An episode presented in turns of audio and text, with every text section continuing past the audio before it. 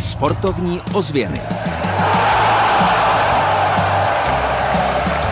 Fotbalisté Dynama České Budějovice nastoupili proti Spartě na letné.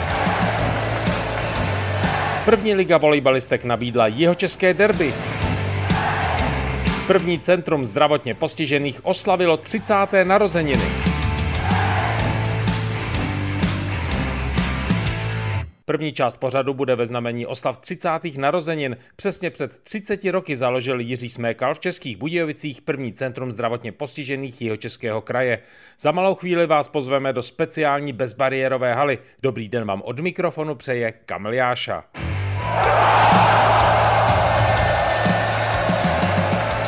Sportovní ozvěny s Kamilem Jášou. Jiřího Smékala, který se věnuje zdravotně postiženým sportovcům, možná znáte. Co ale o něm asi nevíte, je, že má doma zlatou medaili z mistrovství Československa v zápase řecko-římském. Vyhrál šampionát v Teplicích v roce 1978, závodil za Ostravu. Byl to turnaj, ve kterém vyhrál i slavný zápasník Vítězslav Mácha. Jiří Smékal vzpomínal, jak před 30 roky zakládal první centrum zdravotně postižených jeho českého kraje. Byli jsme s mikrofonem přímo u toho, když popisoval, jak a proč vyrostla první bouda.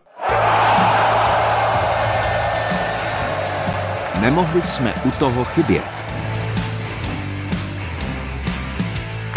Zde nebylo právě, že vůbec nic, tady bylo kontaminovaná vlastně půda a e, tehdy po nějaké době já e, jsem se domluvil, že bych zde se pokusil vybudovat sportovní zázemí, především bezbariérové pro handicapované sportovce. Kolik vás tehdy bylo? Začínalo to s malou skupinkou nevidomých dětí. Postupně jsem potkával lidi s různým zdravotním postižením. Michala Havelku, a ten byl jeden z takových prvních zase z té kategorie tělesně postižených.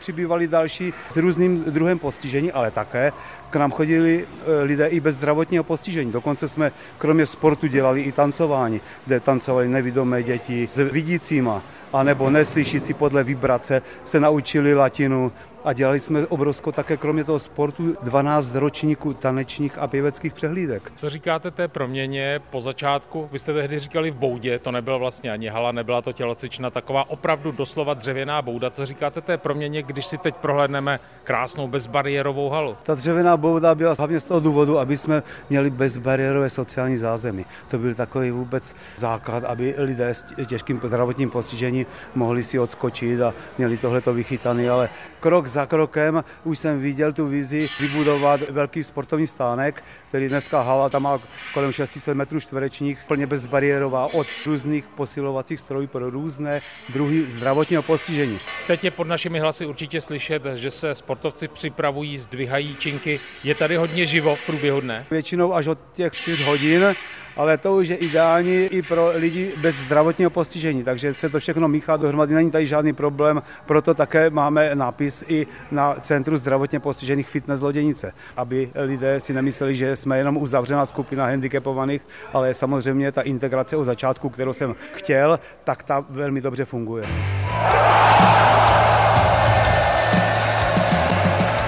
Sportovní ozvěny výsledkově. Fotbalisté Dynama České Budějovice v první lize nastoupili v Praze na letné proti Spartě. Prohráli 0-4. Ve druhé lize Táborsko v Opavě vyhrálo 1-0. Zlatý gol střelil v nastaveném čase střídající Jakub Matoušek. Motor České Budějovice v pátek prohrál v Kladně 2-3 v prodloužení. V neděli v hokejové extralize s Pardubicemi senzačně vyhrál 4-3 také v prodloužení. První gol za motor střelil Jáchym Kondelík. První výhra, no, ty jsem tak to je hlavnější a to skvělý pocit, že doma to takhle vyhrál proti silnému týmu, jako jsou Pardubice, tak jsem nadšený. Extraliga házenkářů, Nové Veselí Strakonice 33-27. Interliga házenkářek Šala Písek 33-32 a ještě nejvyšší soutěž basketbalistů Děčín Písek 103-93.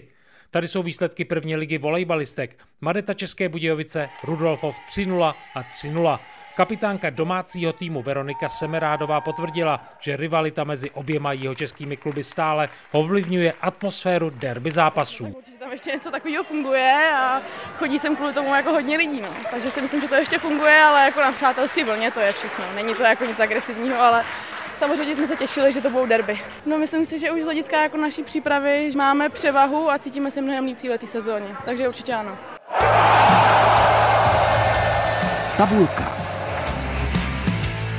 Poprvé se v našem pořadu v této sezóně podíváme detailněji na pozici týmu v první lize volejbalistek. Na nejvýhodnější příčce je klub Bižutérie Jablonec, druhé místo patří Madetě České Budějovice, třetí jsou Dobřichovice. O každý bod u dna tabulky bojuje druhý jeho český zástupce v soutěži, kterým je už dnes zmiňovaný Rudolfov.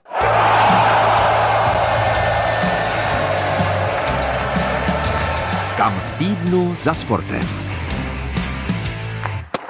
V úterý nastoupí volejbalisté stroje České Budějovice do prvního domácího extraligového zápasu v sezóně. Utkání s Benátkami nad Jízerou začne v 18 hodin, tak třeba se společně potkáme právě v Českobudějovické sportovní hale. Od mikrofonu vám hezký celý týden přeje Kamil Jáša. Sportovní ozvěny Českého rozhlasu České Budějovice.